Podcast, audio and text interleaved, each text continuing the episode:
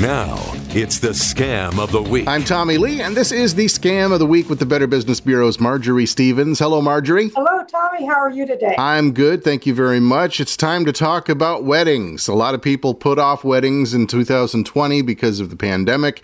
Now in 2021, things are starting to open up again. We had a ceremony for uh, our daughter back in April. Uh, our son's going to get married this summer. Uh, a lot of people are looking to try and figure out how they can make a COVID 19 wedding happen um, because of all the uh, canceled and postponed events from last year. Uh, but the joyous events are happening again. Yes, they are. And when it comes to, wedding planning, though, people uh, do need to think about these. Are several moving parts, and COVID 19 guidelines and restrictions can make it a little confusing for the brides and grooms. So there are many unique and creative ways to make a wedding safe and successful at the same time, even when those circumstances might not be ideal. Now, a good start, of course, follow the government guidelines. It's probably not wise to go with your gut feelings when you make decisions on how to keep your guests safe you need to follow what the what the feds are saying because it's for your own safety and the safety of everyone around you. What are uh, some other tips that the BBB has to uh, help plan a wedding that is both successful and safe? Well, first of all, you're absolutely right on what you just said, Tommy. But despite your best laid plans, we all know that things can still go a little crazy with ever changing restrictions. So you need to make sure that you do come up with a plan B that you really love. If you can't use Plan A. So, reading contracts obviously is very critical during a pandemic.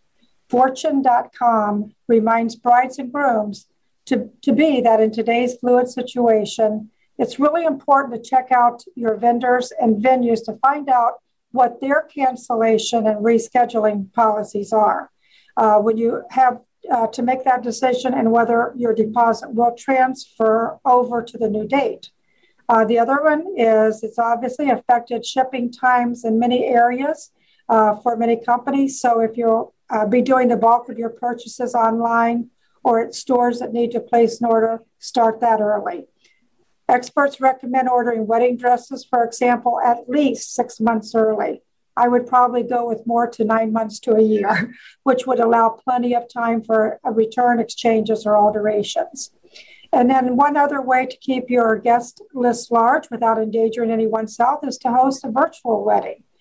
Virtual parties are gaining in popularity as the pandemic drags on. It can be a fun and safe way to celebrate your marriage with the ones you love. And then finally, this has not been easy on anyone. It's caused a lot of uh, stress for everyone. So if you start feeling down and you have to change your plans again, know that you aren't alone.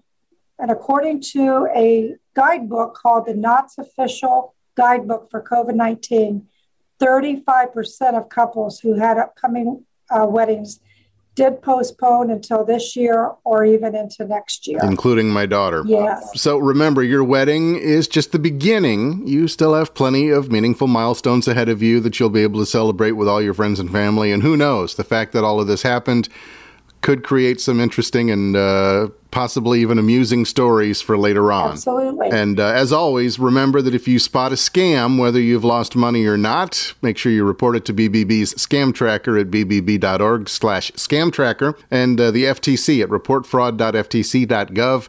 Your story can help other consumers avoid similar scams. That's correct. All right. And uh, of course, if you are getting married this year, many happy returns. Do it safe and uh, may you live happily ever after. Yes. Congratulations and best wishes. All right. Marjorie from the uh, Better Business Bureau of Northern Indiana. As always, it's a pleasure. We'll talk again soon. Thank you so much, Tommy.